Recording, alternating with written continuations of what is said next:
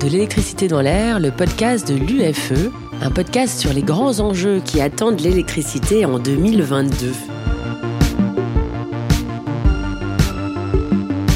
Alors aujourd'hui, dans De l'électricité dans l'air, je reçois Christophe Rodriguez, directeur général adjoint de l'Institut français pour la performance du bâtiment, autrement dit IFPEB. Bonjour Christophe. Bonjour. Alors pour nos auditeurs, je vais rappeler le contexte général. RTE vient de publier ses analyses concernant le passage de l'hiver 2022-2023.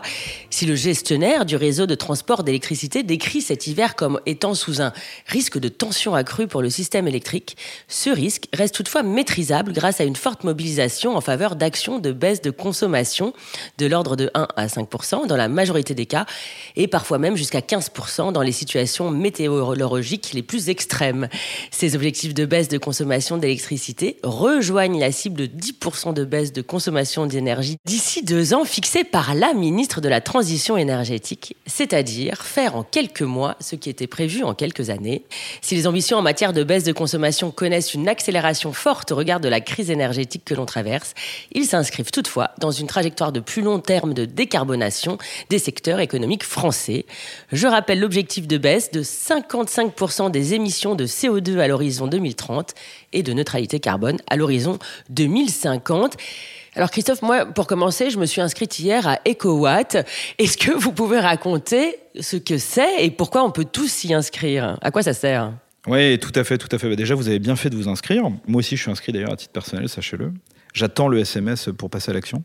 Non, en fait, si on prend un, petit peu de recul, vous avez mentionné en introduction le plan de sobriété, cette nécessité de faire des économies d'énergie. Et en fait, il y a un double enjeu. Le premier enjeu qu'on a, qui est lié à la crise énergétique euh, inédite euh, qu'on traverse, ça va être de consommer le moins d'énergie possible. Et là, on est vraiment sur l'ensemble des vecteurs, c'est-à-dire consommer moins de gaz naturel, consommer moins d'électricité, tous les leviers de sobriété qu'on aura, de manière générale, ils vont nous aider sur l'hiver qui arrive, mais aussi sur les 3-4 prochains, que potentiellement ce sera des leviers tout à fait utiles. Donc là, on est vraiment sur une brique qu'on pourrait appeler consommer moins, on veut consommer moins d'énergie. On va travailler sur euh, le thermostat, on va régler la température de chauffage. Quand on n'est pas chez nous, on coupe. Euh, voilà, minimiser l'éclairage, etc. Tous les leviers qu'on a pu voir. Donc là, on est sur ce premier levier qui est vraiment consommer moins. En fait, heures creuses aussi, enfin, faire attention aux heures, pardon, aux heures pleines. Enfin, il y a des heures où, on, Tout à fait. Alors là, c'est un deuxième levier, et donc là, je fais l'introduction des coates.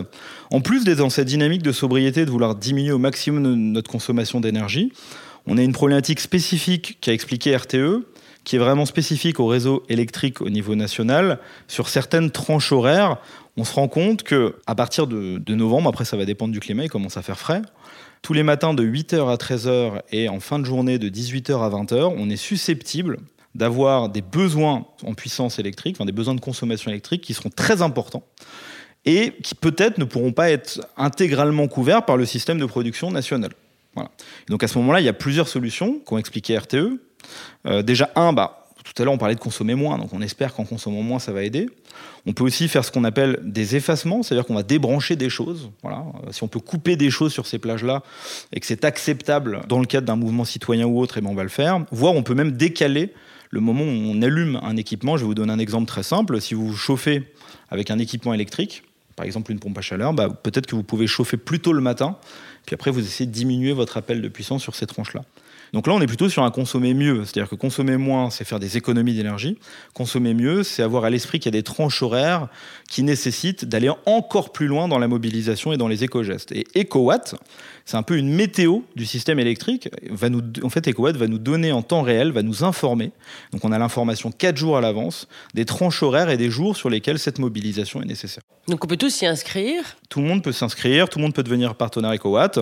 Et euh, je, peux révéler qu'on est en train de travailler avec RTE pour intégrer justement ce dispositif EcoWatt dans notre challenge euh, d'économie d'énergie. Moi, je me suis inscrite hier. Ben, vous recevrez un SMS 4 jours avant qui vous informera qu'il faut faire des éco-gestes. Donc on a 4 jours après pour se réveiller. Alors comme quoi, par exemple? Alors les éco-gestes, ça dépend où vous êtes, hein, puisqu'on est tous euh, à la maison des citoyens et puis au travail des travailleurs. Donc quand vous êtes à la maison, bah, évidemment, ça va être euh, le coût du thermostat. Enfin, c'est quand même le levier principal quand on en a un. Si on n'en a pas, on peut essayer de s'équiper d'un thermostat. C'est vrai que quand on n'est pas là, bah, toutes les consommations euh, d'énergie qu'on va avoir, évidemment, elles vont être compliquées. Sachant que la plage critique, c'est 8h-13h. c'est la plus longue et la plus complexe, parce que le soir, 18h-20h, bah, c'est un effort sur deux heures, alors que 8h-13h le matin, c'est très long. Donc soit vous êtes au travail, et à ce moment-là, bah, il y a un certain nombre d'éco-gestes qu'on va pouvoir imaginer au niveau du travail, le thermostat, l'éclairage, donc là c'est un travail collectif avec l'exploitant, débrancher son double écran, euh, voilà, essayer de limiter au maximum son, son, appel de puissance. Soit vous êtes en télétravail, et là si vous êtes en télétravail, 8h-13h, il bah, faut essayer de mettre un pull si possible, couper tout, et puis se mettre sur un écran simple et travailler euh, comme on peut. Donc EcoWatt, si je comprends bien, c'est pour le court terme. Et ensuite, vous cherchez des solutions à long terme, comme par exemple euh, en ce qui concerne l'habitat? Oui, tout à fait. Alors déjà, est-ce que c'est à court terme? Oui et non, hein, puisque quand on regarde un peu les scénarios, euh, que ce soit côté RTE ou côté GRDF, on est susceptible quand même d'avoir des difficultés horizon 2, 3, voire peut-être un peu plus, hein, années. Donc c'est quand même du court terme qui est susceptible de, se reproduire. Encore une fois, il y a un certain nombre d'éléments géopolitiques, le climat, etc., qui vont compléter ces scénarios. Donc c'est pas du court terme court terme, il faut quand même avoir en tête qu'on est susceptible de se redire la même chose à l'hiver prochain. Puis ensuite oui évidemment l'enjeu bah, ça va être d'accélérer euh, les bonnes pratiques et de les ancrer en fait dans les, les pratiques quotidiennes.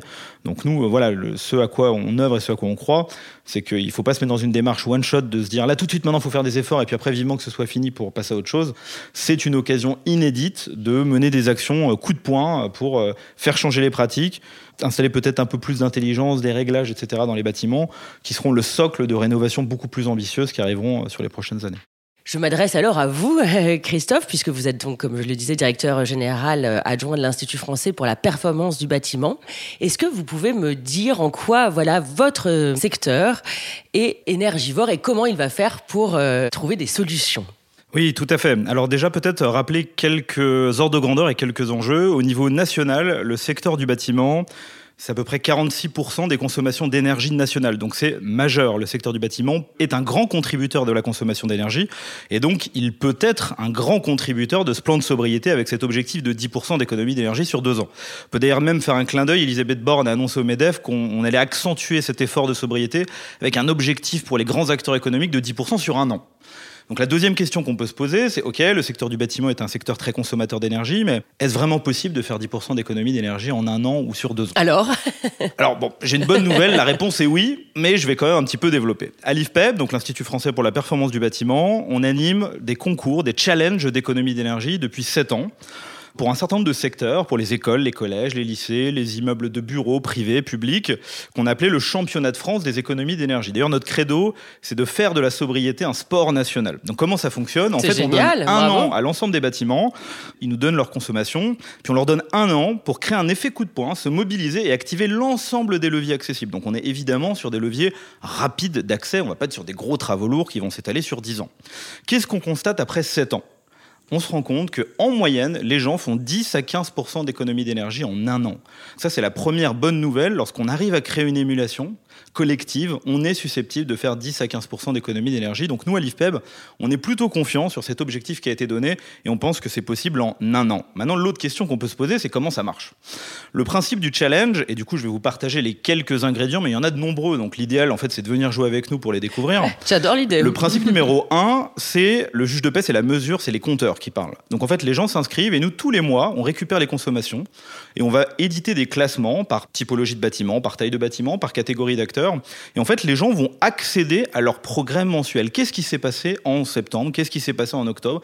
Qu'est-ce qui s'est passé, etc., mois après mois?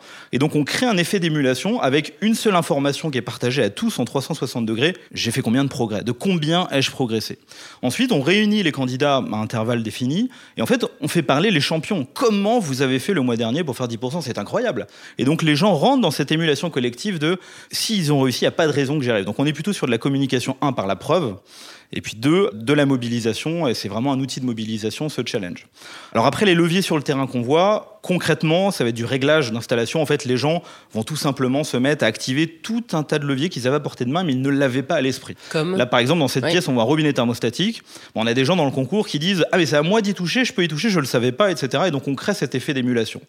Ce qu'on découvre aussi assez souvent, c'est des installations avec des bâtiments très intelligents, qui ont des systèmes de gestion centralisés. Voilà, on a quelqu'un qui, euh, de façon centralisée, va pouvoir gérer j'allume, j'éteins la lumière, je chauffe plus ou moins fort. Quand le bâtiment est vide, je réduis la température. Et en fait, ces installations, d'une année sur l'autre, elles étaient désoptimisées parce que les gens ne se parlent pas. En fait, finalement, on a des exploitants qui nous disent Moi, je rencontre l'utilisateur que quand il a fait une déclaration d'incident, qui me demande de venir changer le luminaire. Donc, je le croise, je lui dis bonjour, je change le luminaire, je m'en vais. Et l'autre effet du concours qui est très important, c'est que les gens se parlent, ils ont envie de gagner. Donc ils se mettent autour d'une table et donc ils créent des green teams, des équipes vertes, où finalement ils se disent qu'est-ce qu'on pourrait faire. Et puis d'un seul coup, bah, les utilisateurs disent mais moi le soir quand je pars, je vois la lumière allumée, on pourrait pas automatiser l'extinction Et là l'exploitant répond bah si c'est super facile, on a plein d'installations pour le faire. Voilà, c'est des exemples sortis du contexte, mais l'effet du concours c'est vraiment ça, c'est la mobilisation collective. Donc on est tenté de penser que ce 10% est tout à fait accessible en un an. Alors on parle beaucoup des transports, mais quel est le poids du bâtiment dans les émissions de gaz à effet de serre en France? Est-ce qu'on est vraiment en retard ou pas en France? Oula, c'est une vaste question. Alors déjà, effectivement, on parle beaucoup du transport, et à juste titre, hein, parce que le transport est un secteur éminemment euh, émetteur de GES, de gaz à effet de serre. Mais il se trouve que le bâtiment est pas mal placé aussi. Tout à l'heure, on parlait des consommations d'énergie. Mhm. Quand on consomme de l'énergie, en fonction du type d'énergie, on va émettre des gaz à effet de serre. D'accord, le fameux réchauffement climatique dont on parle, dont on parle souvent. Donc pour vous donner quelques ordres de grandeur, le secteur du bâtiment représente à peu près 19-20% des émissions de gaz à effet de serre au niveau national. Mais en fait, ce chiffre-là, il ne prend pas tout en compte. On va être uniquement, par exemple, si vous avez dans ce bâtiment une chaudière, fuel, il y a encore pas mal de chaudières fuel, bah vous émettez des gaz à effet de serre. Mais vous êtes aussi potentiellement raccordé, par exemple, à un réseau de chaleur ou au réseau électrique. Et donc, si on tire sur le câble ou si on tire sur le tuyau, on va arriver dans d'autres endroits, des chaufferies ou des centrales de production qui, elles aussi, émettent des gaz à effet de serre. Et là, le 19 devient 26%. Ça devient plus important. Puis enfin, si on prend un peu de recul, dans ce bâtiment, encore une fois, on a des matériaux, on a des revêtements de sol, on a du mobilier. Ils ont été fabriqués sur des sites industriels qui eux aussi sont émetteurs de gaz à effet de serre. Et si on consolide tout ça, ça fait 33%. Donc en fait, si on prend tout en compte, le secteur du bâtiment, c'est un tiers des émissions de gaz à effet de serre au niveau national. Donc c'est assez important. Ensuite, vous m'avez posé la question de est-ce qu'on est en retard? Ou est-ce qu'on est en avance bah, Je vais essayer de répondre pas à pas à cette question qui est quand même assez, assez délicate. Il y a pas mal de bonnes nouvelles. La première bonne nouvelle, c'est qu'au niveau de la réglementation, on a une panoplie de réglementations assez incroyable, assez innovante. Et d'ailleurs, il y a un enjeu maintenant d'être à la hauteur de toutes les réglementations qu'on a faites. Je vais en citer quelques-unes. On a par exemple la réglementation environnementale 2020, qui intronise la prise en compte du carbone quand on construit un nouveau bâtiment. On a euh, le DPE, on va en reparler dans quelques instants. On a le dispositif éco-énergie tertiaire qui demande au parc tertiaire de faire 60% d'économie d'énergie horizon 2050. Et puis enfin, on a la loi AGEC, anti-gaspillage et pour l'économie circulaire, où on va créer des écotaxes sur les matériaux pour pouvoir faire du recyclage, etc., de l'économie circulaire. D'ailleurs, on a certains pays en Europe qui voient la France comme une sorte d'incubateur de laboratoire de réglementation assez innovante. Et ils nous regardent avec des yeux écarquillés, parfois en se disant, vont-ils réussir? Bon, là, c'est un trait d'humour. En tout cas, nous, on y croit, on espère qu'on va y arriver, mais en tout cas, au niveau réglementaire, je serais tenté de dire, on est plutôt en avance. Ensuite, si on regarde les solutions, à nouveau, je pense qu'on est plutôt en avance. Nous, à l'IFPEB, à chaque fois qu'on se projette Horizon 2030, on voit très peu de freins techniques. On n'a pas d'enjeu de mince, je n'ai pas la solution dans la boîte à outils. En général, on va être plutôt sur des freins humains, des freins organisationnels, comment je réorganise mon activité, mon business pour faire tout ça? Mais quand on ouvre la caisse à outils, on a quand même un paquet de solutions techniques, contractuelles qui sont disponibles pour y arriver. Alors maintenant, la dernière question qui est la plus importante, c'est les compteurs. Quand on regarde les compteurs, où on en est Là, c'est un petit peu moins bon. Hein. Vous demandiez est-ce qu'on en avance ou pas. Donc si on prend un tout petit peu de recul, on s'est donné l'objectif, et là je vais faire un zoom sur le secteur du bâtiment, hein, je ne suis pas au niveau mmh. de l'ensemble des secteurs, on s'est donné l'objectif au niveau du bâtiment de diminuer par deux nos émissions de gaz à effet de serre entre 1990 et 2030. Donc aujourd'hui on est en 2020, 40 ans se sont écoulés, donc on peut se dire en trois quarts du temps, qu'a-t-on fait? Mmh on a fait à peu près la moitié du chemin. On est entre 20 et 30% d'émissions de gaz à effet de serre sur le secteur du bâtiment. Donc en trois quarts du temps, on a fait la moitié du chemin. Il nous reste 10 ans. Alors là, on va se dire, bah oui, mais il y a plein de réglementations innovantes, donc on va y arriver. Ça, c'est en tout cas un challenge collectif qu'on doit relever. On a 10 ans pour refaire tout ce qu'on a fait depuis 1990 et donc lourdement décarboner nos activités et décarboner le secteur du bâtiment. Alors comment vous allez faire? Vous allez euh, obliger les gens ou donner des indications? Comment on fait pour euh, faire ces derniers, ces derniers 10 ans? Comment on va faire pour faire avancer la cause? Oui, c'est vrai, c'est une excellente question. Comment fait-on? Est-ce qu'on va être dans l'incitatif? Est-ce qu'on est dans l'obligation? Question sensible, j'y répondrai pas à pas. Déjà, la première chose, je dirais qu'une réglementation n'est pas incantatoire. C'est pas parce qu'on a écrit quelque part quelque chose que miraculeusement ça se met en œuvre. Il y a un enjeu de maturité, d'acceptation et donc, encore une fois, je l'évoquais tout à l'heure, de transformation des organisations et des pratiques. C'est pas parce que j'écris noir sur blanc que demain je veux totalement changer les solutions techniques que miraculeusement tout le monde va se former, tout le monde va être prêt, tout le monde va le faire. Néanmoins, il y a un peu des deux. Sur la partie incitation, je vais donner un chiffre clé. Mhm. Ma prime rénov, c'est un dispositif qu'on peut saluer, qui fonctionne assez bien, même si parfois bon, on entend des discours un peu différents. L'année dernière, j'ai plus les chiffres exacts en tête, mais on avait à peu près 700 000 logements qui ont été rénovés dans le cadre de ma prime rénov. Mais c'est vrai que quand on regarde dans le détail, les ordres de grandeur, on n'est pas sur des rénovations profondes. On va être sur des gens, par exemple, qui vont euh, changer une chaudière, qui vont changer leur production de chauffage, etc. Et c'est vrai que ce 700 000, bah, il peut faire sourire parce que quand on regarde notre plan d'action, notre stratégie nationale bas carbone, nous, ce qu'on aimerait faire à l'horizon 2030, c'est rénover 700 000 logements par an, mais 700 000 rénovations lourdes. C'est pas Mm. juste changer la chaudière, c'est isoler le bâtiment, changer les fenêtres, tout rénover. Donc d'un côté, ça marche, on a créé une incitation qui favorise le passage à l'action. Puis de l'autre côté, on se dit, ouais, mais les rénovations lourdes, bah, on n'a pas le, nombre qu'on aurait aimé. Donc la question qu'on peut se poser, c'est jusqu'où on peut aller dans l'obligation? Moi, j'ai quelques débuts d'éléments de réponse. Si on fait un, zoom sur les passoires thermiques, on a à peu près 17% du parc qui sont dans les étiquettes F et G, donc c'est vraiment des passoires thermiques. Et quand on décortique ces passoires thermiques, qu'est-ce qu'on voit? On voit souvent des bâtiments avec des chaudières fuel. Voilà, donc on commence à avoir à peu près une idée de s'il y avait des obligations à faire. Bah, on voit qu'il y a, voilà, il y a peut-être une loi de Pareto à faire, un 80-20. Il y a certains bâtiments où il va peut-être falloir vraiment durcir euh, les politiques publiques. Puis à l'inverse, sur les autres, bah, on est heureux que 700 000 logements l'année dernière aient mené des actions de décarbonation. Donc arrêter le fuel, par exemple. Ça peut faire partie des obligations qu'on pourrait imaginer. Le souhait de réaliser un geste de rénovation en particulier est bien souvent ce qui motive un ménage. Est-ce qu'en imposant une rénovation globale, impliquant donc une série de travaux, on ne risque pas in fine de limiter le désir de réaliser des travaux et d'être confronté de plein fouet à cette pénurie de main-d'œuvre? Très bonne question. En gros, si on impose de tout faire, enfin, le mieux n'est-il pas l'ennemi du bien? Bon, c'est vrai que moi j'ai tendance à radoter que le mieux est l'ennemi du bien. Donc euh, déjà, première Et ça de coûte cher aussi. Et en plus, ça coûte assez cher, donc on imagine que dans la question, pour que ça reste désirable, il y a quand même un soutien et une incitation. Bah, plusieurs éléments de contexte. Bon, déjà, le mieux ennemi du bien, bien sûr. Déjà, premier élément qui me semble important, il faut qu'on arrête d'opposer les leviers. Euh, On voit assez souvent des débats, euh, une solution elle est bonne, l'autre elle est mauvaise, euh, on ne peut pas changer sa chaudière si on n'isole pas un bâtiment, c'est scandaleux, on ne peut pas mener telle action si on fait pas telle, action.